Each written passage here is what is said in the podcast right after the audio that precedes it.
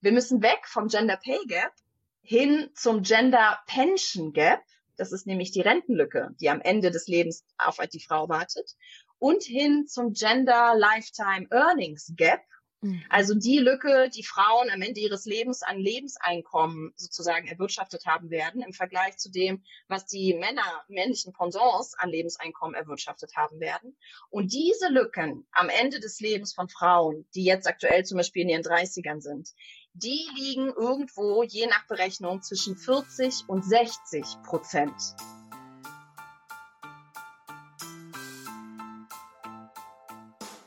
Herzlich willkommen im Female Leadership Podcast. Mein Name ist Vera Strauch und ich bin Host hier im Podcast, in dem es darum geht, dass du deinen ganz eigenen Stil im Job und Leben findest und deinen Weg mutig und selbstbewusst gehst. In dieser Folge ist Autorin und Journalistin Alexandra Zygonow zu Gast. Sie ist Autorin und Journalistin und setzt sich für feministische und gesellschaftliche Themen ein. Mit ihrem letzten Buch und Spiegel-Bestseller, Wir sind doch alle längst gleichberechtigt, hat sie 25 Bullshit-Sätze, mit denen äh, die dem Patriarchat zugrunde liegen, zerlegt und damit bereits für ordentlich Aufsehen gesorgt. In Folge 206 war sie hier auch schon einmal im Podcast zu Gast ein herrliches Gespräch und ich freue mich umso mehr, dass sie jetzt mit Erscheinen ihres zweiten Buches wieder hier zu Gast ist. Damit knüpft sie an ihre Kritik an, die Kritik an bestehenden Strukturen zum Thema Gleichberechtigung. Ihr Buch Was wollt ihr denn noch alles?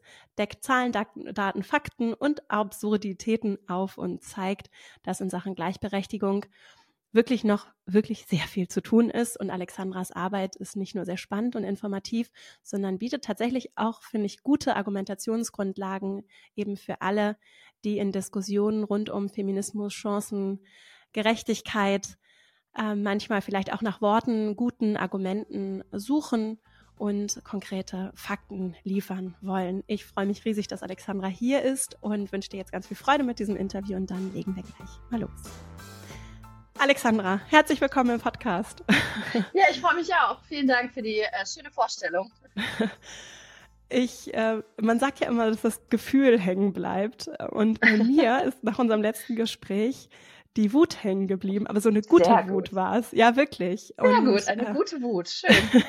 und dann habe ich auch in der Einleitung deines äh, neuen Buches, was wollt ihr denn noch alles, äh, auch von der Wut gelesen. Magst du vielleicht ein bisschen über die Wut kommend äh, von dir teilen, wie du zu dem gekommen bist und vor allem auch zu diesem Buch und diesem großen Thema? Ja, ähm, ja, also vielen Dank. Ich freue mich sehr, dass ich äh, wieder hier sein darf. Ähm, die Wut, die begleitet mich tatsächlich seit einer Weile.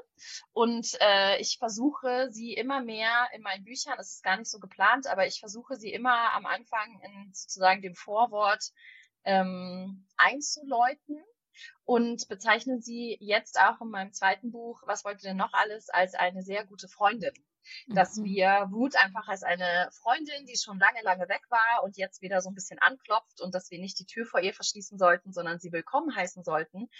Ähm, einfach aus dem Grund, dass wir beim Lesen des Buches gar nicht anders können. Sie wird kommen, sie wird an unsere Tür klopfen, ob wir wollen oder nicht und dass ähm, Frauen per se ja Wut sozusagen kulturell und historisch ja immer so ein bisschen abtrainiert wurde.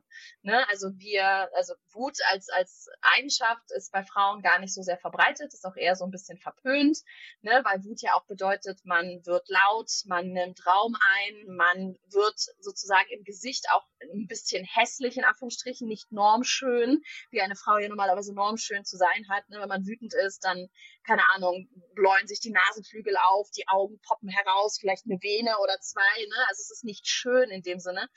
Und es sind verschiedene Faktoren, aber aufgrund dessen Frauen sozusagen nicht wütend zu sein haben, weil sonst würden sie ja Raum einnehmen, sie würden irgendwie nicht mehr schön sein.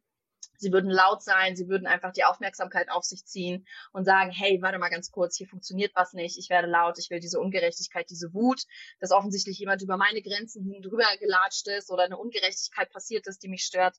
Ähm, genau, diese Wut ist da, bitte seht mich an, akzeptiert und geht mit dieser Wut irgendwie um. Und das mag Gesellschaft bei Frauen nicht so gern. Während Männer, die wütend sind, sozusagen viel akzeptierter sind, ne, der, auf die wird dann eher gehört, dann sind sie eher durchsetzungsstark, dann wissen sie, was sie wollen, dann muss man ihnen zuhören. Während Frauen immer so ein bisschen anstrengend und zickig und stutenbissig sind, wenn sie wütend sind. Oder sie haben ihre Tage oder, oder Schlimmeres. Ähm, genau, deswegen will ich die Wut positiv konnotieren, für Frauen positiv konnotieren und sagen, äh, diese Wut ist eine sehr gute Freundin. Sie gibt dir gute Zeichen, dass offensichtlich irgendwas nicht stimmt, dass du auf diese Wut gerne hören darfst und hören sollst. Und ich habe irgendwo mal gelesen und ich fand das genial von einer Therapeutin, die sagt, die Wut ist die Emotion und das Gefühl, was dich am meisten liebt. Mhm. weil sie dir mitteilt, irgendwas ist nicht in Ordnung, irgendwas empfindest du ganz, ganz ungerecht und schlimm und du wirst wütend deswegen. Das heißt, es ist wie so ein Schutzmechanismus, ne? die Wut, die aufploppt und sagt, wow, irgendwas mhm. ist, läuft gerade richtig, richtig schief. Kümmer dich mal drum, weil sonst wird es schlimmer für dich werden. Und das finde ich eine sehr, sehr schöne Sichtweise auf Wut, ne, dass das etwas ist, was auf mich aufpasst. Ein Gefühl, was mir ein Zeichen gibt, dass irgendwas nicht stimmt. Ja. Ich habe auch mal gelesen, bei dieser Soraya Shemali heißt sie, glaube ich, in, dass auch interessanterweise im Arbeitskontext, äh, wenn es zum Beispiel um Führung geht, Wut ist ja ein sehr aktivierendes Gefühl, mhm. das so ganz viel Energie freisetzt und dadurch auch so, so ins Machen bringt. Absolut. Und, ja, und bei Männern eben als kompetent, bei Frauen, vor allem wenn sie dann eben nicht weiß sind, ähm, ganz schwierig ist und äh, total kontraproduktiv sein kann, auch ja. so in so der ganzen Beförderungslogik. Und ja. dieses Aktivierende, sich das nicht zu haben, weil ich es mir nicht erlaube, weil ich, weil es mir nicht erlaubt wird, das nimmt ja auch sehr viel von dem, was ich so tun könnte. Absolut. Also man sagt auch, ich habe das neulich auch irgendwo gelesen, dass die Wut im Grunde ein ähm, Bestandteil von Fortschritt ist, mhm. äh, der so gar nicht vielleicht vorangekommen wäre an verschiedensten Stellen, wenn irgendwer nicht irgendwo wütend über irgendeinen Zustand, irgendeinen Zusammenhang gewesen wäre. Und ich finde das so zu sehen, also überhaupt nicht destruktiv, ne? Mhm. weil Wut ist ja auch nicht Aggression oder Zerstörung oder so. Also je nachdem, wenn man das Patriarchat zerstört, dann wäre sie sehr konstruktiv, diese Zerstörung. Aber ähm, ich fände es schön, wenn wir Wut nicht gleichsetzen würden mit irgendwie Aggression ne? oder, oder irgendwas total Destruktivem, sondern man kann sie absolut konstruktiv nutzen. Sie setzt Energie frei und sie setzt den Drang frei, etwas verändern zu wollen, das offensichtlich nicht gerecht ist. Ähm, ja. Ja. Und der konstruktive Umgang mit Wut ist da nämlich ein Thema, das passt auch wunderbar zu unserer, zu unserem Interview heute. Denn ich glaube, was wir brauchen, ist, dass wir, wir brauchen eine gewisse Form von Literacy, jetzt fällt mir das deutsche Wort nicht ein, also diese Kompetenzen, um einen guten Umgang mit Wut zu finden. Und dann ist der, die Logik nämlich nicht, ich habe, ich erlaube mir nicht, die Wut zu empfinden, sondern ich weiß, was ich mit der Wut tun kann. Und da setzt ja deine Arbeit an, mhm. denn sie geht ja durchaus, sie geht ja so weit, dass sie nicht nur Missstände aufzeigt, sondern eben auch beschreibt, was, ähm, wie kann es denn und wie funktioniert es denn vielleicht auch anderswo schon schon anders und was können wir denn auch fordern und wo, wie können wir diese Wut übersetzen und wer kann das tun, um was zu verändern? Absolut. Wollen wir vielleicht einsteigen? Ich fand es so herrlich. Es ist ja wie in deinem äh, ersten Buch auch, diese Kapitel sind schon so herrlich. Das Inhaltsverzeichnis liest sich schon so wunderbar. Und hier steht zum Beispiel der wahre Grund, warum Frauen sich nicht auf Führungspositionen bewerben. Und das passt natürlich wunderbar hier in den Podcast. Magst du ein bisschen dazu erzählen? Ja, wie viel Zeit haben wir denn? Ähm, ich musste schon wieder so lachen, weil auch darüber schreibe ich, wie du einfach gerade zweimal gesagt hast, das und das ist herrlich und das und das ne, ist einfach ein herrlicher ja. Einstieg. Das Wort herrlich ist ja auch schon wieder so bezeichnend, ja. ne, wie positiv konnotiert es ist, wenn etwas Stimmt. herrlich ist. Ähm, so und das äh, ne, typische Pendant, was wir kennen. Und wenn etwas negativ konnotiert ist, dann ist das dämlich, wo du dir echt so denkst, ah, schön, ah. herrlich, so super positiv konnotiert ist. Ähm, wobei ah. sich da irgendwie die Geister scheiden unterscheiden, ob jetzt dämlich nun von Dame kommt oder nicht, aber es gibt einfach so viele Begriffe. Ich, ne, man kann Herr der Lage sein, Herr mhm. der Dinge sein, äh, ne, Herrschaftszeiten und der Königsweg, aber nicht der Königinnenweg. Also es gibt ganz, ganz viele ähm, Begrifflichkeiten, die mit Herr in unserer Sprache einhergehen und super positiv konnotiert sind und irgendwas, was fraulich ist oder weiblich, ne, die anderen Pendants sind dann viel herabgestufter und negativer konnotiert. Also ne, so Zimmermann baut und erschafft, Zimmerfrau räumt auf. Ne, das Herrenhaus ist opulent und super schön geschmückt und das Frauenhaus ist etwas gänzlich völlig anderes, äh, mhm. nicht ganz zufällig bestimmt auch. Naja, egal, völlig anderes Thema, aber ich musste gerade äh, darüber so schmunzeln. Äh, genau, warum, äh, der wahre Grund, warum Frauen äh, nicht in Führungspositionen gehen. Es gibt verschiedenste, diverseste Gründe dafür. Und ich finde es immer so absurd, dass in der allgemeinen Diskussion diese ganzen Gründe immer ignoriert werden, beziehungsweise äh, niemand diese Gründe kennt. Und als wahren Grund, vermeintlich wahren Grund immer gesagt wird, na ja, Frauen sind halt selber schuld wenn sie sich nicht auf Führungspositionen bewerben. Sie sind halt selber schuld, wenn sie nicht irgendwie ihre Gelder so verhandeln wie ein Mann. Sie sind halt selber schuld, wenn sie nicht selbstbewusst auftreten und so. Und es gibt einfach, gefühlt könnte man ein ganzes Buch oder Bücher darüber schreiben, warum das alles Quatsch ist und äh, warum Frauen in sehr, sehr, sehr, sehr, sehr, sehr vielen Fällen nichts dafür können. Also verschiedenste Dinge. Es gibt zum Beispiel sowas wie den Gender Confidence Gap. Wir alle kennen den Gender Pay Gap. Ne? Viele kennen ja mittlerweile auch den Gender Care Gap, also das ist die Hausarbeit. Wir werden später bestimmt noch darüber sprechen und Kinder und Erziehung und Pflege von Angehörigen eher bei Frauen liegt als bei Männern. Aber es gibt unterschiedlichste, verschiedene andere Gender Gaps, von denen wir sozusagen gar keine richtige Ahnung haben. Und die sind unzählig und es ploppen so jeden Tag gefühlt neue auf. Und unter anderem gibt es den Gender Confidence Gap, dass es Untersuchungen gibt, die belegen, dass schon Mädchen, schon Teenage-Mädchen beginnend wirklich mit Eintritt ins Teenage-Alter anfangen, an sich selbst zu zweifeln. Also ne, an der eigenen äh, Selbstconfidence, wie heißt es Deutsch, äh, Selbst... Ähm, Vertrauen. Vertrauen, Dankeschön, äh, am eigenen Selbstvertrauen äh, zu zweifeln. Das geht auch verschiedenste Gründe. Es gibt Untersuchungen, die belegen, dass man ne, also auch bei Kindern wenn Sie Kinderbücher lesen, dass übergreifend 50.000 Kinderbücher wurden untersucht, Mädchen zum Beispiel in Kinderbüchern signifikant weniger Abenteuer erleben, signifikant weniger exotische Länder kennenlernen, signifikant seltener irgendwelche coolen, abgefahrenen Berufe kennenlernen, dass quasi die Geschichten für Mädchen erzählt werden, meist im so Kontext Schule, deutscher Bauernhof und Geschichten von Jungs in Kinderbüchern erzählt werden, auf irgendwelchen ne, wilden, keine Ahnung, Schiffsfahrten im Ozean, in irgendwelchen exotischen Dschungelländern Ländern, auf irgendwelchen Bergen. Also die Abenteuer und das, was sie da erleben und erreichen und sozusagen die Welt retten, sind da schon viel aufregender und viel selbstbewusster in dem, was Jungs erleben im Vergleich zu dem, was Mädchen erleben. So. Dann gibt es Untersuchungen, die belegen auch ne, die Art und Weise, wie Lehrkräfte oder wie auch Eltern mit Mädchen sprechen und worüber und mit Jungs sprechen und worüber. Mit Jungs wird viel mehr über Geld gesprochen, zum Beispiel als mit Mädchen. Mit Jungs, Jungs kriegen im Schnitt mehr Taschengeld als Mädchen. Wir merken es an Dingen wie, dass ähm, Bücher zur Aufklärung Aufklärung des männlichen Körpers viel, viel mehr Details haben, dass viel, viel mehr untersucht wird als die Aufklärung des weiblichen Körpers. Dass Geschlechtsteile unsichtbar gemacht werden oder falsch betitelt werden im Unterricht. Ne, auch das trägt ja nicht wirklich zum Selbstbewusstsein bei, dass man irgendwie denkt, man, ne, der eigene Körper ist irgendwie in Scham behaftet.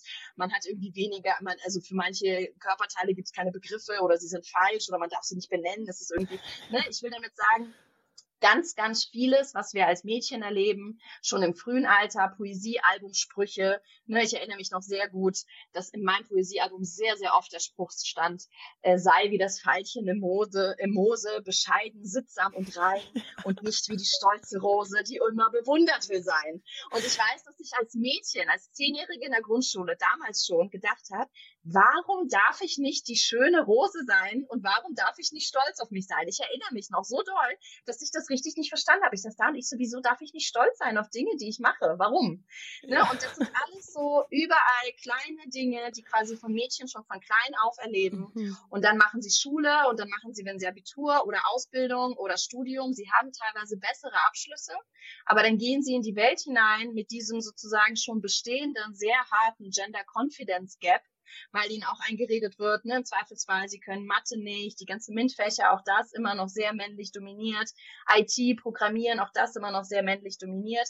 Und dann gehen sie in die Welt hinein und sie fangen an, in einem recht gebärfähigen Alter, Mitte, Ende 20, Gehälter zu verhandeln und stellen fest, sie werden weniger gut eingestuft. Sie merken, dass sie für Positionen, die höher sind, äh, nicht in Frage kommen.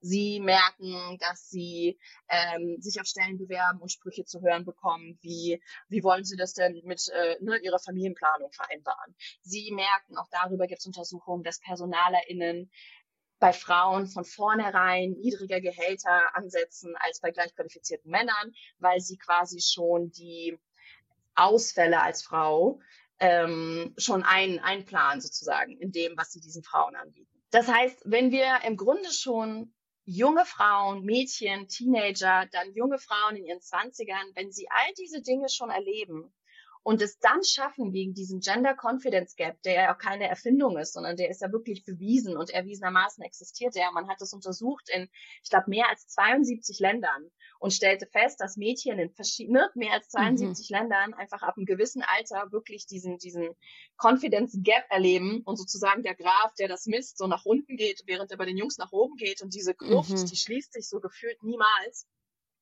Und dann gehen sie hinein in die Arbeitswelt und wenn sie es schaffen, dagegen anzukämpfen und wenn sie es schaffen, sich dann zu bewerben und auf irgendeine Führungsposition wirklich geholt zu werden, dann kicken andere Dinge. Dann kicken Erfahrungen wie, auch die sind schon untersucht worden, wie zum Beispiel the only experience, dass es Untersuchungen gibt, dass wenn Frauen die alleinige Frau sind, sozusagen in einer rein männlichen Führungsetage, sie signifikant schnell diese Führungsetage danach wieder verlassen. Mhm. Und dann heißt es wieder, naja, siehste, Frauen haben gar keinen Bock auf Karriere, sie wollen gar keine machen, ne? sie haben nicht den Schneid, sie haben nicht die Kraft, bla bla. Und es wird nicht untersucht, woran es gelegen hat, dass mhm. sie den Job verlassen hat. Und auch damit gibt es mittlerweile Gründe, dass man weiß, im beruflichen hat die Frau, wenn sie quasi die only experience erlebt, hat sie signifikant mehr sexistische Sprüche zu erwarten. Sie hat signifikant mehr zu tun, muss viel mehr Überstunden kloppen, muss viel, viel mehr erreichen und wuppen als die gleichqualifizierten Männer, um überhaupt sozusagen dafür anerkannt zu werden, was sie tut. Das heißt, sie muss viel, viel besser, präsenter, kompetenter rüberkommen als ihre gleichqualifizierten männlichen Kollegen. Sie wird auf Podien in irgendwelchen Panels, auf Veranstaltungen signifikant öfter gehalten für die Praktikantin, die Assistentin, die, die irgendwie die Präsentation an die Wand schmeißt und dann wieder abhaut, ne, und eben nicht die CEO oder ne, die irgendwie keine Ahnung, die, die Vorstandsvorsitzende ähm, oder Vorstandsmitglied. Und einer weiterer Grund, nicht nur im beruflichen Kontext, sondern auch im privaten Kontext, weiß man, dass Frauen, die die Führungsposition haben, die signifikant mehr verdienen als ihre Partner, haben eine signifikant höhere Wahrscheinlichkeit, dass ihre Ehe brüchig wird. Dass auch da gibt es Untersuchungen, wenn eine Frau in einer heterosexuellen Beziehung mehr als 40 Prozent zum Haushaltseinkommen beiträgt, steigt der Stresspegel bei den dazugehörigen Männern. Die Ehe wird brüchig. Frauen, die besser verdienen und höhere Positionen haben, laufen Gefahr, dass ihre Männer sie betrügen. Und es gibt Untersuchungen, die belegen, dass Frauen, die besser verdienen und höher positioniert sind als ihre Männer, Gefahr laufen, von diesen Männern physische oder psychische Gewalt zu erleben. Das heißt, ne, es sind so viele vielschichtige Gründe, warum Frauen in Führungspositionen nicht gehen oder warum sie dort ankommen und dann sehr, sehr schnell wieder abtreten, weil die Repressalien aus beruflich und, und privaten Umfeldern so viel größer und so viel härter sind, die auf diese Frauen einprasseln, dass quasi das zu stemmen und parallel den eigentlich sehr anspruchsvollen Job zu stemmen, beides nebeneinander einfach mehr oder weniger unmöglich ist und selbst nur die aller, allerwenigsten das sozusagen packen. Und wenn du dann auch noch Kinder hast und wenn du dann auch noch Kehrarbeit hast, weil vielleicht nur deine Großmutter pflegen musst oder deine Tante, die irgendwie einen Schlaganfall hatte oder so. Und auch das, was man aus Untersuchungen machen, in 70, 80 Prozent der Fälle die Frauen. Mhm. Und auch da gibt es Untersuchungen, dass selbst Frauen, die mehr Stunden kloppen, die höher positioniert sind, die machen zu Hause nicht weniger Haushalt, sondern sogar mehr als vorher, mhm. weil sie es sozusagen kompensieren müssen. All diese Dinge sind all diese Ausbremsungen, warum Frauen tatsächlich nicht in Führungspositionen gehen und nicht dieses kurzsichtige, ja gut, sie wollen ja keine Karriere machen, liegt ihnen halt nicht im Blut. So. Das als eine sehr ausführliche Antwort für eigentlich einen Bereich, der noch sehr viel größer ist, aber sozusagen mhm. komprimiert das sind einfach sehr, sehr vielschichtige Gründe und eben nicht, oh, Frauen wollen halt keine Karriere machen, liegt dir nicht im Blut. Ja. Was mich in letzter Zeit sehr beschäftigt, ist, ähm, ich beschäftige mich ja viel mit dem Thema Führung. Mhm. Und äh, ich habe es jetzt gerade gelesen, ich kriege es nur sinngemäß zusammen, ein Zitat von Maria Montessori, mhm. wo es um Krieg und Frieden ging und, und das Thema Wettbewerb. Also es ist sinngemäß so, Wettbewerb, also ne, wir müssen Menschen, Education is for Peace, so, wir bilden aus, vor allem Kinder, aber ich würde auch immer sagen, auch Erwachsene, ne? wir Total. sorgen füreinander, wir ähm, äh, lernen und bilden weiter und gehen miteinander so um, dass wir ein friedliches Miteinander möglich machen. Und Wettbewerb schafft genau das Gegenteil. Oh. Und ist wirklich so eine Wurzel des Übels. Und es bewegt mich persönlich im Moment total, wie da, ich damit ja. umgehe. Und ja. das ist für mich so ein urpatriarchales Narrativ auch, Total. das ganz tief auch drin sitzt in den Anspruchshaltungen an, an Organisationen. Also zum einen nach außen, gerade in der Wirtschaft, ich bewege mich immer im Wettbewerb mit anderen und es ist so ein konstantes Gegeneinander und sobald ich in verantwortungsvollere Positionen befördert werde, repräsentiere ich ja immer mehr auch dieses Kämpfen, den Wettbewerb gegen die anderen. Das ist Total. so eine Dimension, die sich zum Beispiel, da sträubt sich in mir alles, ich will das nicht. so, es gibt ja, es ist ja auch urkapitalistisch, ne? Voll. Es ist ja auch urkapitalistisch, dieses höher, schneller, weiter als die anderen und besser als die anderen und Ellenbogen als die anderen, ne? Ja, ja, absolut.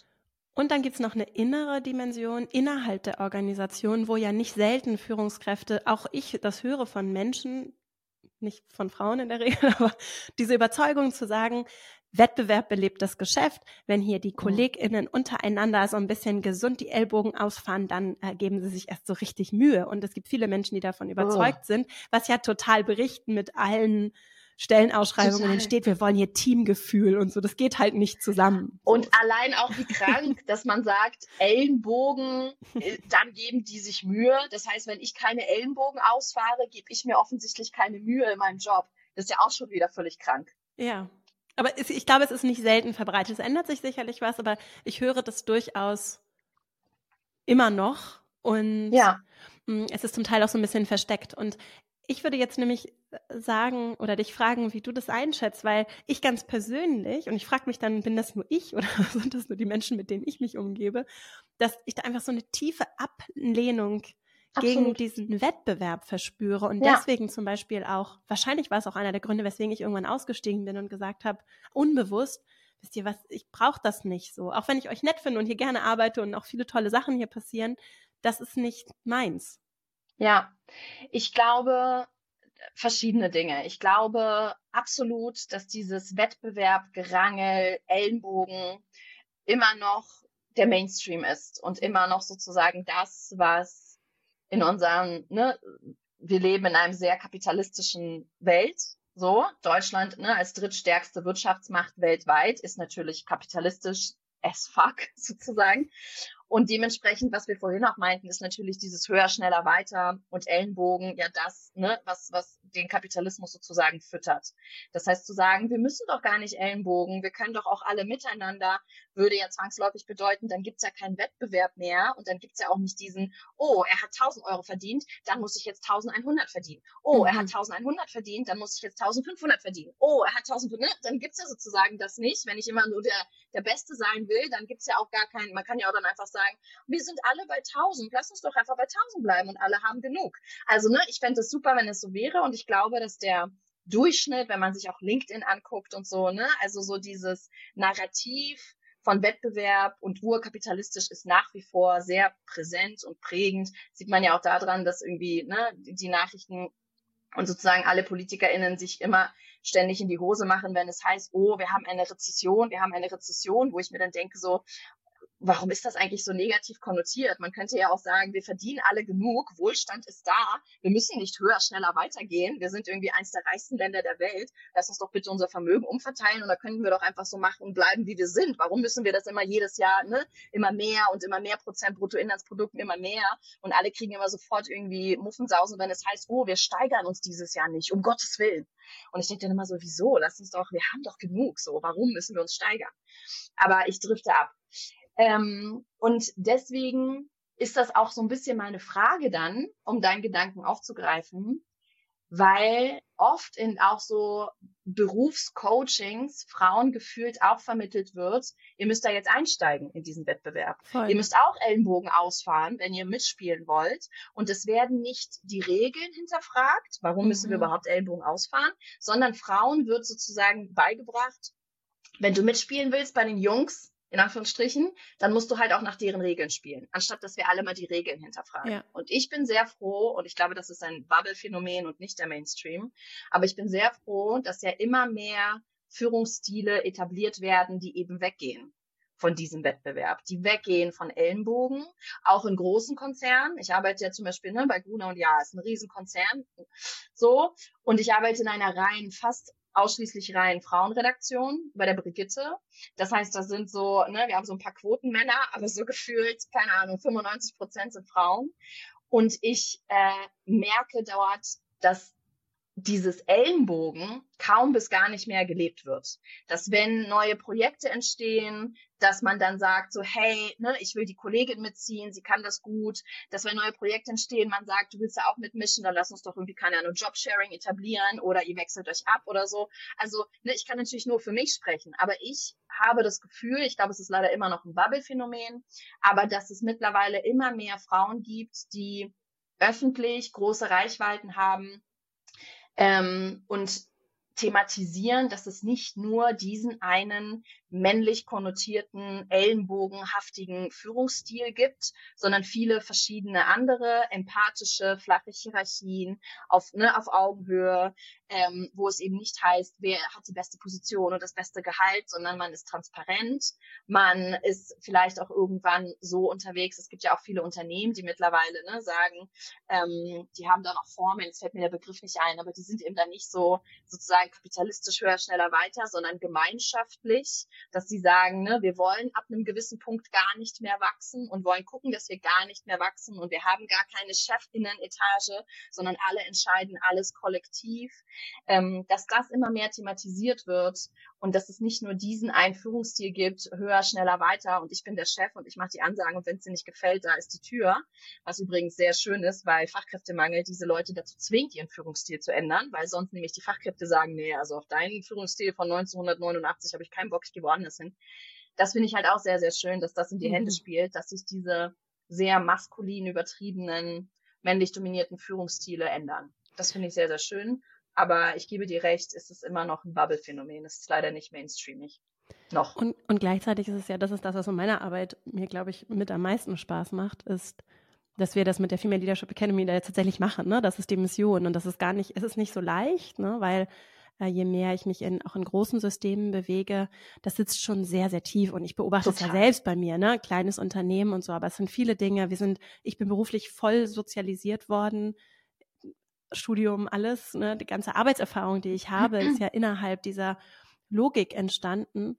Und gleichzeitig hat das aber einen sehr energetisierenden Effekt, wenn ich Regeln, die mich sehr viel Kraft kosten, sie aufrechtzuerhalten und vor mich selbst mit meinen Werten in meiner Integrität zu rechtfertigen, um mir das irgendwie so zurechtzubiegen, um mich auf eine moralisch für mich vielleicht wirklich fragliche Weise zu verhalten. Es gibt sehr viel Energie, wenn ich, ähm, und das, ich merke das eben in der Arbeit mit den Frauen, mit denen ich arbeite, mir diese Erlaubnis mir selbst zu geben, das anders zu machen. Zu und das Coole ja. ist dann, dass ja. wir ja nicht ein großes System haben, sondern dass, und wir arbeiten ja systemisch, ne, dass wir also so auch so aus dem systemischen Beratungslogik kommend.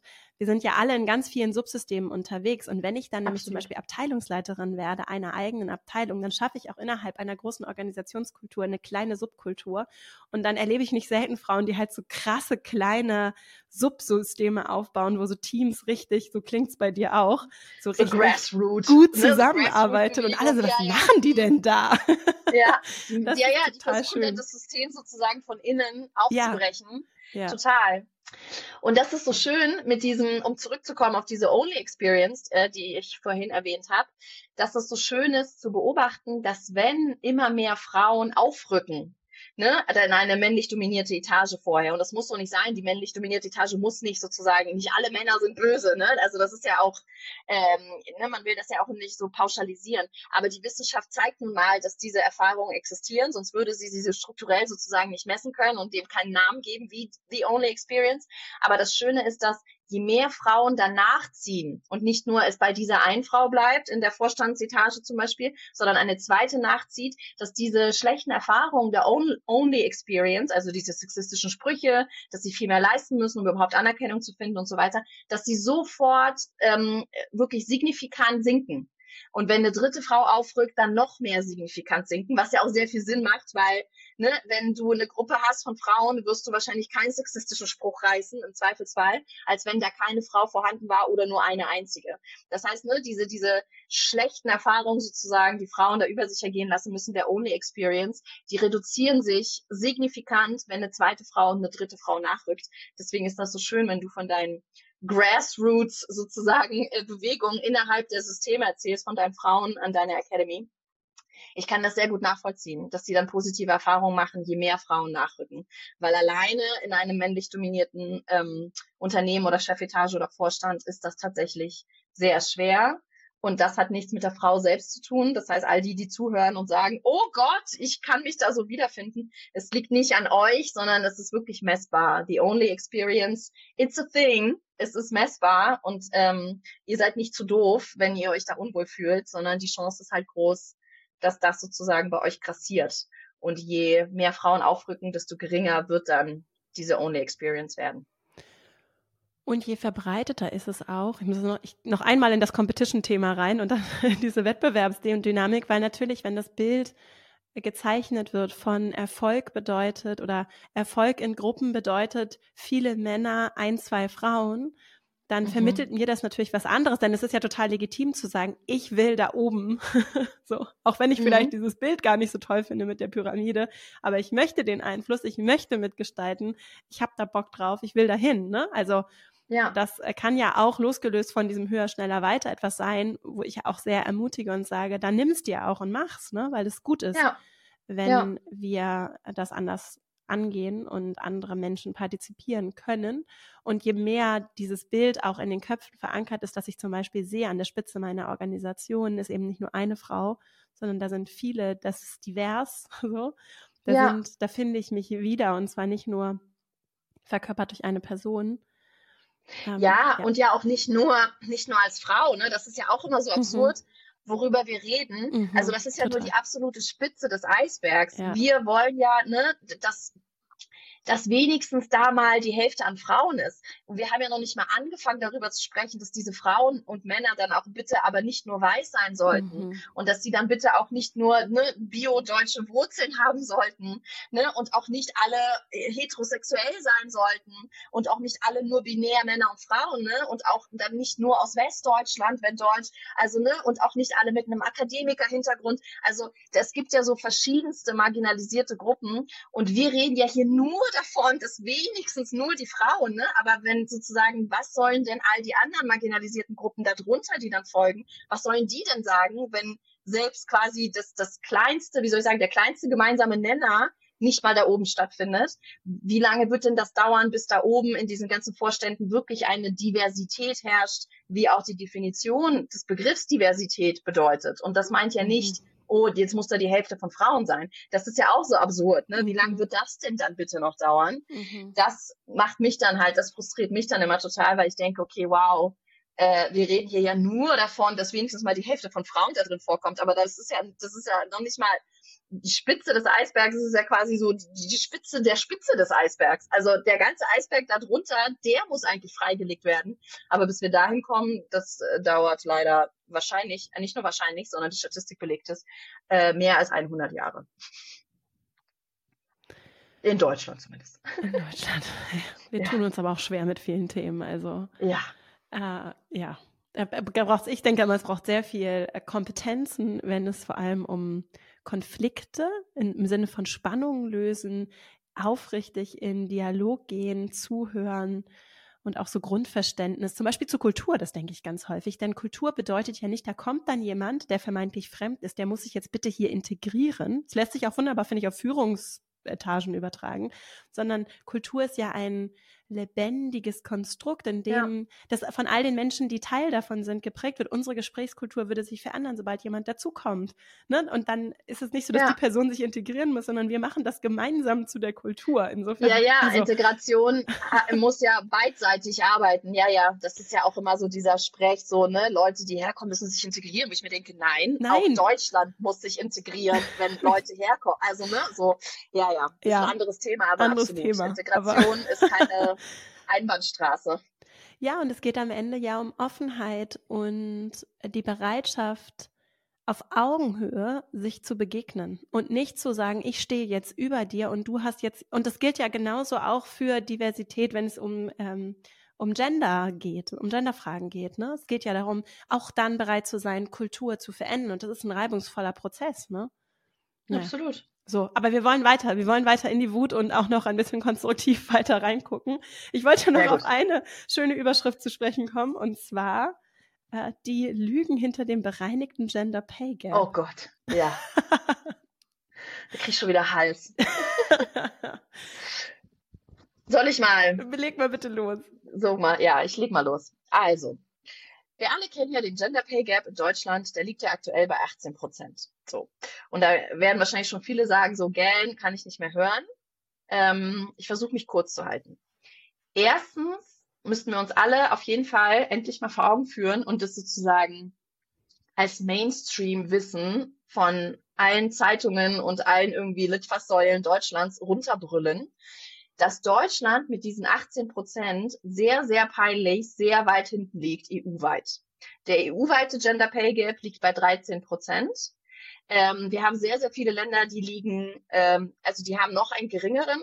Mittlerweile ist Luxemburg das erste Land EU-weit, was den Gender Pay Gap sozusagen eliminiert hat in diesem Jahr. Also der liegt sogar jetzt bei minus 0,3 Prozent. Das heißt, in vielen Branchen verdienen dort Frauen sogar mehr als Männer. So. Ähm, und Deutschland liegt bei 18 Prozent und ist damit regelmäßig seit mehr als 15 Jahren sozusagen in der Flop 5 äh, bei den Flop 5 Zahlen. Mal sind wir Flop 3, mal sind wir Flop 4, Flop 5, dann wieder Flop 3. Also ne, Deutschland hatte einfach ein riesengroßes, sehr, sehr peinliches EU-weites Problem. So, also das, dessen müssen wir uns A bewusst werden und überlegen, warum ist das so und vielleicht sollten wir irgendwie anfangen, mal dagegen anzuarbeiten. Jetzt kommen ganz viele Leute, die den Gender Pay Gap äh, oh Gott, die das für eine Verschwörung halten. Das ist ja langsam schon wirklich so verschwörungstheoretisch. Man darf leider auch nicht auf LinkedIn gehen. Ich habe schon wieder so. Hass gehabt. Ich bin vorgestern einfach nur mal wieder auf LinkedIn gegangen und da war schon wieder irgend so ein Professor von irgendeiner Universität, ein Professor, weißt du? Nicht einfach irgendwie, weiß ich nicht, jemand, keine Ahnung, der einfach nichts mit Statistik und Co. macht äh, beruflich, sondern ein Professor, der auf LinkedIn sich hinstellt und gesagt hat, der Gender Pay Gap ist eine Erfindung, der existiert nicht und dann so lauter statistisches Gedöns, dass der nicht existieren würde. Und wenn man das dazu rechnet und das rausrechnet, dann existiert er halt nicht. Und ich saß nur so da und ich dachte so, Gott, das sind wie so, so Aluträger, wie so Verschwörungstheoretiker früher. So Corona existiert nicht und alles wird irgendwie gesteuert durch die USA, weißt du, so Verschwörungstheorie. und dann so jemand, ja, der Gender Pay Gap, der existiert nicht, das ist eine Erfindung. Und ich saß da und ich so, okay, wow. Und das ist halt so krass, wenn nicht irgendwer, irgend so ein Troll, so ein, keine Ahnung, Hinzkunst mhm. 85 das schreibt, sondern einfach gestandene Menschen, Menschen mit ihrem Klarnamen, Akademiker, Professoren, da denkst du dir echt so, okay, wow. Weil die Argumentation, die dann kommt, ist, wenn wir uns den Gender Pay Gap angucken, dann sollten wir uns überhaupt nur den bereinigten Gender Pay Gap angucken, nämlich wie viel weniger verdienen denn Frauen tatsächlich in derselben Position, mit derselben Qualifikation, wenn beide wirklich im selben Job arbeiten oder im gleichen Job, im gleichen Job arbeiten, beide Vollzeit, beide mit Kindern oder ohne Kinder, dass man es wirklich vergleichbar macht. Und wenn man da so tief reingeht und quasi alles rausschneidet, wie Kinder, Teilzeit, Care-Arbeit, Elternzeit und wirklich nur so diese Frau nimmt, die keine Ahnung, 29, keine Kinder, keine Care-Arbeit, Teilzeit, in, äh, weiß ich nicht, Abteilungsleiterin Werbeagentur und dann diesen 29-jährigen Mann, keine Kinder, keine Teilzeit, Vollzeit, Abteilungsleiter Werbeagentur, dann werden die einen Gender Pay Gap haben im Schnitt von ungefähr 6 Prozent. So. Und dann sagen quasi gefühlt alle, ich sag mal, Verschwörungstheoretiker, die dem Gender Pay Gap nicht glauben, ja, sechs Prozent, das ist ja quasi nichts, also Gleichberechtigung pur. Und da steige ich dann ein und sehr viele andere feministische Frauen. ähm, die übrigens auch Professorinnen sind und auch ne, BWLerinnen und Volkswirtschaftsprofessorinnen, die sagen, okay, äh, erstens sind sechs Prozent immer noch sechs Prozent. Und das bedeutet so, du kannst, man kann das runterbrechen, wenn man so ein durchschnittliches Gehalt nimmt. Ich drösel es im Buch auf, auf so ein durchschnittliches Gehalt von, glaube ich, aktuell, weiß ich nicht, irgendwas so 3.500 Euro und davon dann 6 Prozent. Das sind dann so pro Monat sind das ungefähr 600 Euro weniger. Das auf ein Jahr gerechnet sind dann ungefähr 7.000 Euro weniger. Das auf ein Leben hochgerechnet ne, sind dann irgendwie mal eben 250, 280.000 Euro weniger. Und das ist einfach mal eben am Ende des Lebens eine kleine Eigentumswohnung irgendwo oder eben nicht eine kleine Eigentumswohnung irgendwo irgendwo. Mhm. Das heißt, so zu tun, als würden diese sechs Prozent gar nicht existieren, ist schon mal absurd, weil ich mir denke, okay, Eigentumswohnung haben oder nicht haben. 280.000 Euro haben oder nicht haben, da kann man jetzt nicht so tun, als wäre das nichts. Mhm. Erstens. Und zweitens ist selbst dieses Heranziehen, dieses manische, der, der Gender Pay Gap ist aber viel, viel kleiner, als wir denken, totaler Schmuh, weil die Gründe für den Gender Pay Gap sind ja, weil Frauen Kinder kriegen und weil Frauen vorsätzlich bei diesen Kindern bleiben, weil sie gezwungen werden, im Grunde durch all unser Umfeld, durch die Rollenbilder, die uns aufgedrängt werden, durch die Politik, Ehegattensplitting und Co., drängen wir ja Frauen dazu, mhm. bei den Kindern zu Hause zu bleiben. Wir drängen Frauen dazu, durch die Rollen, die wir sie auferlegen, mindestens ein Jahr, wenn nicht sogar zwei oder drei Jahre bei diesen Kindern zu bleiben. Wir drängen Frauen dazu, danach nur in Teilzeit zu sein und am besten so 10, 15 Jahre in Teilzeit zu bleiben und dann in diesen Teilzeitfallen stecken zu bleiben. Das heißt, der Gender Pay Gap existiert ja aufgrund all dieser Rollenbilder, Teilzeit, Kinder, Care-Arbeit, die ungleich verteilt wird. Und gleichzeitig versuchen wir den Gender Pay Gap äh, irgendwie unsichtbar zu machen, indem wir all diese Gründe, die ja der, der Grund sind, dass der überhaupt so hoch ist, wie er mhm. ist, eliminieren. Also du kannst, ne, du merkst sozusagen die Absurdität, man versucht den Gender Pay Gap klein zu rechnen, indem man die Gründe für den Gender Pay Gap sozusagen rausradiert. ich denke, okay, wenn du die Gründe für ein Problem rausradierst, dann ist, wird natürlich das Problem dadurch sozusagen eliminiert. Aber das macht ja keinen Sinn. Also, ne, du kannst ja nicht so tun, als wären die Gründe yeah. nicht, also du weißt, was ich meine, das ist ja, absurd. Voll. Das heißt, worüber ich mich im Buch aufrege, ist erstens über diese komische Rechnung, also die Gründe für den Gender Pay Gap wegzurechnen und dann zu sagen, puff, der Gender Pay Gap existiert ja so gar nicht. ich mir denke, ja, natürlich nicht, wenn du die Gründe dafür eliminierst.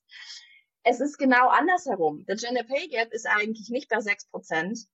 Er ist eigentlich auch nicht bei 18 Prozent. Die Wissenschaft belegt, er liegt eigentlich bei sehr, sehr viel höheren Prozent. Nämlich, wir müssen weg vom Gender Pay Gap hin zum Gender Pension Gap. Das ist nämlich die Rentenlücke, die am Ende des Lebens auf die Frau wartet. Und hin zum Gender Lifetime Earnings Gap. Mhm. Also die Lücke, die Frauen am Ende ihres Lebens an Lebenseinkommen sozusagen erwirtschaftet haben werden, im Vergleich zu dem, was die Männer, männlichen Pendants an Lebenseinkommen erwirtschaftet haben werden. Und diese Lücken am Ende des Lebens von Frauen, die jetzt aktuell zum Beispiel in ihren 30ern sind, die liegen irgendwo je nach Berechnung zwischen 40 und 60 Prozent. So. Das heißt, wenn wir versuchen, den Gender Pay Gap runterzurechnen auf sechs Prozent, sage ich und ganz viele andere Frauen, nein, nein, nein, der ist nicht bei sechs Prozent und damit kaum existent. Der ist im Grunde ungefähr bei der Hälfte. Das heißt, wir wissen jetzt schon, Untersuchungen zeigen es, dass Frauen jetzt schon ungefähr die Hälfte an Rente kriegen im Vergleich zu dem, was Männer bekommen. Und dass Frauen, die jetzt aktuell in ihren 30ern sind und irgendwann Kinder kriegen, statistisch gesehen am Ende ihres Erwerbslebens im Schnitt ungefähr eine halbe Million Euro erwirtschaftet haben werden. Und die dazugehörigen Männer, wenn in heterosexuellen Beziehungen, werden ungefähr anderthalb Millionen erwirtschaftet haben. Das heißt, da ist eine Diskrepanz von einer Million Euro im Schnitt. Und das ist ungefähr eine Gender Lifetime Earnings Gap von je nach Berechnung zwischen 50 und 60 Prozent.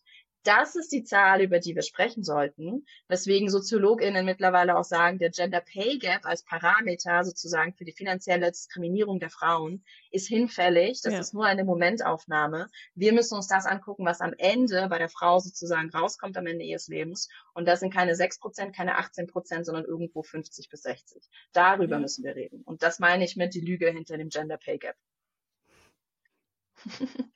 Wir sind leider schon fast am Ende. Ich würde gerne noch einen ganz kleinen Ausblick äh, mit dir wagen. Und einen äh, Vorschlag, den du machst am Ende des Buches, wenn es geht um, was wollt ihr denn noch alles? Na, das hier. ähm, ist weniger Arbeiten für alle. Ja, ja, und das ist es ist so lustig, weil sich einfach gerade so ein Kulturkampf auftut mhm. zwischen, wie soll ich sagen, wenn ich jetzt mal so ne, plump sozusagen sage, die Alten, die mhm. alteingesessenen, meist älteren weißen Herren, jetzt so 50, ne, in ihren 50ern, und die Generation Z, die viel zu woken, die faulen, ne, die viel zu auf Work-Life-Balance und viel mehr auf Life als auf Work, die Arbeit nicht mehr geil finden, ne, die irgendwie, also all das, was sozusagen immer in der Medien, in den Medien aufgemacht wird als Kulturkampf. Und die einen sagen, ich will nicht mein Leben lang irgendwie mal lochen und Erwerbsarbeiten und irgendwann sterbe ich. Was ist denn das für ein Leben gewesen? Und die anderen sagen so, ja, aber warte mal, du musst schon noch was leisten, um irgendwie im Leben auch was zu bekommen man könnte sich darüber jetzt sehr viel streiten, warum man was leisten muss, um im Leben was zu bekommen. So, das ist ja auch schon wieder urkapitalistisch. Ähm, es gibt aber mittlerweile Ideen und Modelle und auch das nicht irgendwie von irgendwelchen, keine Ahnung, crazy, weiß ich nicht, Kobolden am anderen Ende des Regenbogens oder so, sondern wirklich von WissenschaftlerInnen, von SoziologInnen, von WirtschaftswissenschaftlerInnen, die sagen, wir müssen runter mit unserer 40-Stunden-Woche. Das funktioniert alles nicht. Das wurde erschaffen, dieser Acht-Stunden-Tag, die 40-Stunden-Woche ist mehr als 100 Jahre alt.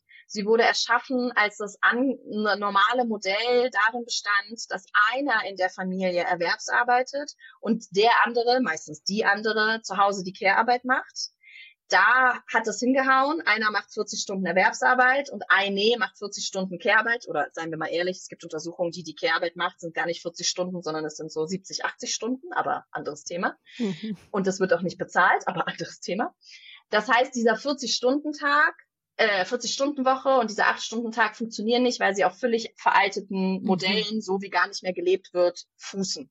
Und eigentlich müsste man sagen, wenn wir jetzt erwarten, dass in einer Familie oder in einer Beziehung, wenn heterosexuell beide arbeiten oder gar nicht heterosexuell, ist im Grunde ja allen Beziehungen sozusagen, wenn die ne, zu zweit leben in dieser Beziehung und wenn wir erwarten, dass beide Erwerbsarbeiten, müssten wir nach der Logik eigentlich sagen, wenn vorher nur einer gearbeitet hat, 40 Stunden, dann, wenn erwarten wir, dass beide arbeiten, müssten eigentlich beide dann jetzt auf 20 Stunden gehen. Dann haben wir in der Summe wieder diese 40 Stunden aber beide arbeiten 20 und kümmern sich in der anderen Zeit, weil ja dann quasi niemand mehr ist, der nur ausschließlich Care-Arbeit leistet, muss die ja dann auch aufgeteilt werden. Also reduzieren beide die 40 Stunden Erwerbsarbeit auf jeweils 20 und die Care-Arbeit, die dann komplett sonst liegen geblieben wäre, würde dann auch heftig, heftig aufgeteilt und kümmern sich beide um Care-Arbeit, um Alte, um Kinder, um den Hund zur Hundeschule und so weiter. Dann gibt es natürlich die Alten, die dann sagen, ja, wer soll denn das bezahlen? Wir haben ja sowieso schon Fachkräftemangel. Dann werden ja Leute noch weniger arbeiten, Rezession und ne, dann wird schon wieder, wir reden schon ja von diesen Themen, die dann sozusagen, um Gott, um Gott, um Gottes Willen, dann können wir ja dieses kapitalistische System nicht mehr aufrechterhalten. Und ich bedenke, eigentlich wäre es schön, wenn wir das kapitalistische System nicht mehr aufrechterhalten würden. Aber lustigerweise wird dabei verkannt, dass ganz, ganz viele Menschen, und da gibt es Untersuchungen drüber, die würden in ihre Jobs, die sie aufgegeben haben, wo wir händeringend Fachkräfte brauchen, zum Beispiel Pflege, Kitas, Schulen, da sind ja ganz, ganz viele Leute ausgestiegen, weil das zu krass war, weil es nicht vereinbar ist, weil es unmöglich ist, Arbeitsverdichtung und so weiter. Krankschreibung so hoch wie noch nie, Burnout so hoch wie noch nie. Das heißt, ganz viele Menschen würden in ihre Jobs wieder zurückkehren. Das heißt, der Arbeitsmarkt würde Fachkräfte wieder dazugewinnen, wenn diese Leute wüssten, ich kann diesen Job weiterhin tun, darf ihn aber mit einer reduzierten Arbeitszeit tun. Also ich darf in Teilzeit gehen, bei aber weiterhin vollem Gehalt. Da würden wir nicht die Fachkräfte verlieren, wie so oft immer von den Sigmas und Christians immer gebrüllt wird, sondern wir würden Fachkräfte sogar dem Arbeitsmarkt neu hinzukommen, weil diese Leute sagen, wenn ich auf Teilzeit gehen darf, bei weiterhin vollem Gehalt, dann mache ich das, dann kehre ich zurück. Dann kommen aber die ganzen Christians und, ne, und, und, und Sigmas und sagen, ja, aber wer soll denn das bezahlen? Wir können ja nicht Leuten, weil sie auf Teilzeit gehen, weiterhin das volle Gehalt bezahlen. Auch da gibt es mittlerweile Modelle, die belegen, Theresa Bücker schrieb das in ihrem Buch, da ist mir fast der Kopf abgeflogen, als ich davon gelesen habe. Theresa Bücker schreibt in ihrem Buch ähm, Alle Zeit, dass wir so viele Krankschreibungen haben mittlerweile, dass äh, die finanziellen sozusagen ähm, der finanzielle Minus, der entsteht EU-weit durch die Krankschreibung der Leute, mittlerweile größer ist als das Einkommen der EU im Jahr, also quasi das Bruttoinlandsprodukt der EU, der Zuwachs, der Zugewinn zum Bruttoinlandsprodukt in der EU ist geringer als das, was die EU sozusagen finanziell verliert durch all die Krankschreibungen der Leute. Sprich, und warum melden sich Leute krank? Auch das, unter anderem Arbeitsverdichtung, viel zu viel zu tun, Vereinbarkeit, Burnout ist nicht möglich. Wenn die Leute also wüssten, sie können weniger arbeiten, würden ja auch die Krankheitsstände radikal runtergehen. Das heißt, wir hätten viel, viel weniger Ausgaben ne, aufgrund der Leute, die krank sind und könnten diese Gelder nehmen und damit zum Beispiel das finanzieren, dass diese Leute zurückkommen, in Teilzeit arbeiten, aber weiterhin ihr Gehalt voll aufgestockt haben möchten. Ich will damit sagen, es ist gar nicht so utopisch. Diese mhm. Modelle existieren. Es wäre möglich und das gab es tatsächlich auch schon. 2014 hat die damalige Familienministerin Manuela Schwesig, das fand ich auch super interessant, da gab es ein Konzeptpapier, da hat die CDU noch regiert mit Angela Merkel. Da gab es von Manuela Schwesig, SPD, ein Konzeptpapier, wo sinngemäß drin stand, sie wollte für sämtliche care-arbeitende Menschen, also Eltern, ne, die Kinder pflegen oder die sich um Kinder kümmern oder die sich um Alte pflegen, dass sämtliche care-arbeitende Menschen ihre Stunden reduzieren dürfen und das Geld, was sie dadurch verlieren, würde aufgestockt werden. Es wurde mhm. nicht komplett. Laut Papier hätte es, glaube ich, 300 Euro im Monat hätte man dafür sozusagen als Erstattung nur zurückbekommen. Über die Summe lässt sich streiten, viel mhm. zu wenig, schon klar. Aber ganz grundsätzlich existierten also schon vor zehn Jahren Konzeptpapiere, dass Menschen, und es wundert mich nicht, dass eine Manuela Schwesig als Frau darauf gekommen ist, weil Frauen sind nun mal die Care-Arbeitsverantwortlichen, dass sogar Politikerinnen Konzeptpapiere ausgearbeitet hatten, wo Dinge drin standen wie, hm, wir erwarten Care-Arbeit von meist Frauen, die verlieren dadurch aber zwangsläufig Geld, weil sie ja ihre Erwerbsstunden dafür reduzieren müssen. Aber wir entschädigen sie dafür irgendwie nicht. Das ist ganz schön unfair. Lass mal ein Konzept überlegen, wo wir das in irgendeiner Art und Weise tun. Diese Konzepte und diese Gedanken und diese Modelle, die sind nicht so utopisch. Die mhm. existierten und sie existieren nach wie vor. Und es gibt Länder, in Spanien letztes Jahr, da hat nach einer Trennung ein Gericht der Frau, nachdem sie 20 Jahre für die Ehe sich zurückgesteckt hat in ihrem Job, hat ein Gericht der Frau für die geleistete Care-Arbeit in dieser Ehe 200.000 Euro zugesprochen hinterher.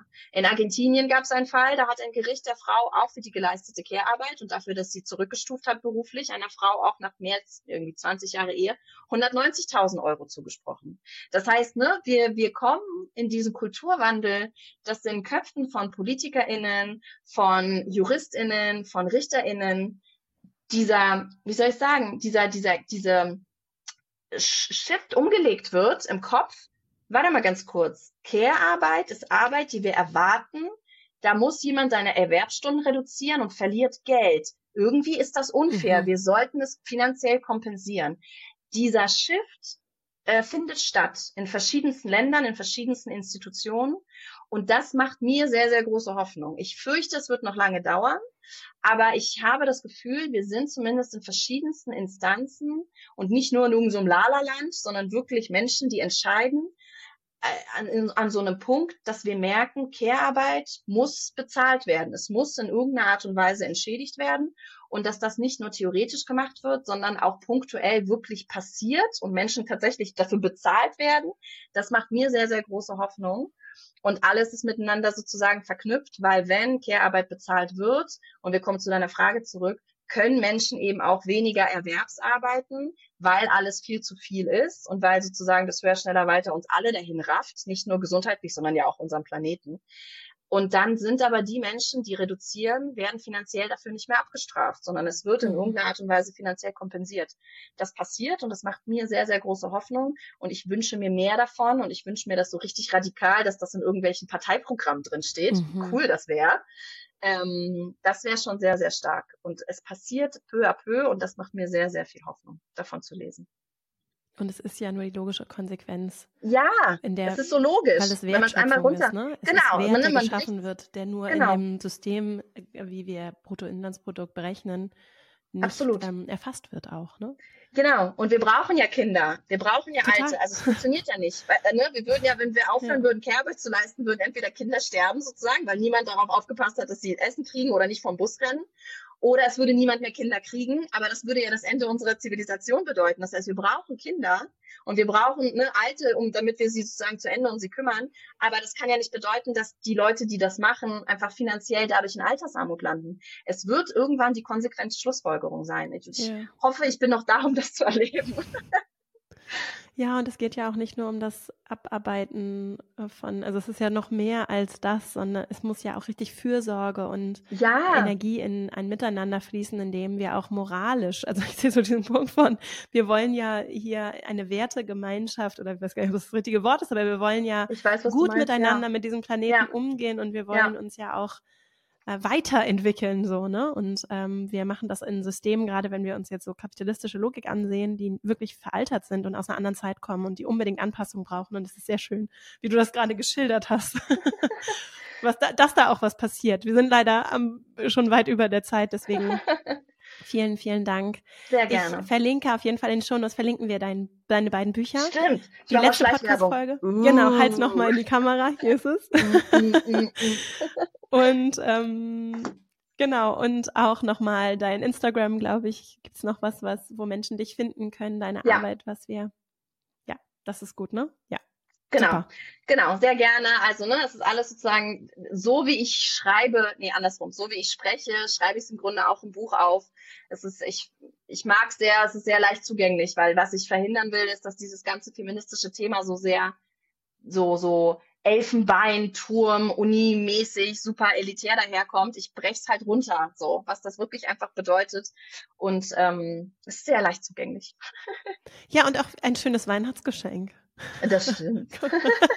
Finde ich aber wirklich. Und Ostern und Geburtstag. Geburtstag. Naja, weil es wirklich, äh, ich glaube, es ist auch leicht so für Menschen, die eben, wie gesagt, nicht so tief in den Themen stecken, wie vielleicht jetzt auch die ZuhörerInnen, eine schöne Möglichkeit und eine wichtige Arbeit, die du da äh, machst. Du weißt, ich ja. bin Fan, Alexandra, vielen Dank. Ebenso. Ich meine, am Ende kämpfen wir sozusagen aus verschiedensten Richtungen, aber am selben System und das mag ich so. Ja. Ähm, ja, dass das am Ende hoffentlich alles Früchte tragen wird und rauskommt aus der Bubble. Ja. Ja. Vielen, vielen Dank. Sehr gerne. Und ähm, gibt es noch irgendwas, was du hinzufügen möchtest? nee, ich glaube, es ist alles gesagt. alles gesagt. alles, alles nachzulesen und was wollt ihr genau. denn noch alles? Und ja. ähm, danke dir und alles Gute. Alles Gute dir auch. Bis dann. Ich hoffe, dass dieses Interview dich motiviert äh, zurücklässt, vielleicht auch ein bisschen wütend auf eine gute Weise, um diese Energie jetzt mitzunehmen. Zum einen, um vielleicht nochmal anders für dich einordnen zu können, wenn du vielleicht auch ähm, betroffen bist von den Ergebnissen struktureller Ungerechtigkeit, zum Beispiel eben auch im Job, dich damit nicht alleine zu fühlen und besser einordnen zu können, wenn du vielleicht den Eindruck hast, es liegt irgendwie alles an dir und du machst Dinge nicht richtig und das, oder du zweifelst vielleicht auch an deinen Kompetenzen. Hm, das Thema Confidence, Selbstbewusstsein, diese Confidence Gap, die Alexandra angesprochen hat, dass du das vielleicht für dich nochmal ein bisschen anders einordnen kannst, um dich darin noch mal besser zu verorten und vielleicht ein bisschen klarer auch darin zu sein, dass die Dinge nicht alleine bei dir liegen. Es gibt viel, was du tun kannst. Darum geht es ja hier auch im Podcast, um für dich einen guten Umgang zu finden. Nur am Ende ist es eben auch, reden wir über sehr viel strukturelle Themen. Und als zweites der Gedanke, dass wir es auch gemeinsam angehen können und dass es nur so funktionieren kann und dass es vielleicht ein schöner Weg ist, um auch dich mit anderen zusammenzutun um raus aus diesem Wettbewerbsdenken zu finden, auch und gerade im Jobkontext und dadurch vielleicht auch nochmal ganz anders auf Erfolg blicken zu können, was ja ein großer Teil unserer Arbeit hier ist und unserer Arbeit in der Female Leadership Academy ist. Und um dich, dir vielleicht auch die Frage zu stellen, wie kannst du andere bestärken, anderen helfen und an diesen strukturellen Fragen mitwirken, vielleicht auch wenn du Privilegien genießt um Dinge zu bewegen und zu verändern? Was könnten Ansatzpunkte sein, Schritte, die du, für die du dich vielleicht auch einbringen möchtest, zum Beispiel eben im Berufskontext. Und die große Botschaft, wir sind damit nicht allein, wir müssen es nicht alleine tun, sondern wir können es nur gemeinsam. Und das kann ein sehr schöner Weg sein. Und hier ist ja eine ganz tolle Community an Menschen, die sich schon auf den Weg gemacht haben und die sich hier hoffentlich auch in Zukunft noch mehr finden dürfen und können. In diesem Sinne, vielen Dank fürs Zuhören. Ich wünsche dir eine richtig schöne Woche. Ah, wenn du Menschen kennst, für die dieses Thema vielleicht besonders spannend ist, dann leite diese Folge gerne weiter. Teile sie gerne. Vielen Dank dafür. Das hilft unserer Arbeit sehr. Und jetzt freue ich mich, wenn wir uns nächste Woche wieder hören. Bis dahin und alles Liebe, deine Vera.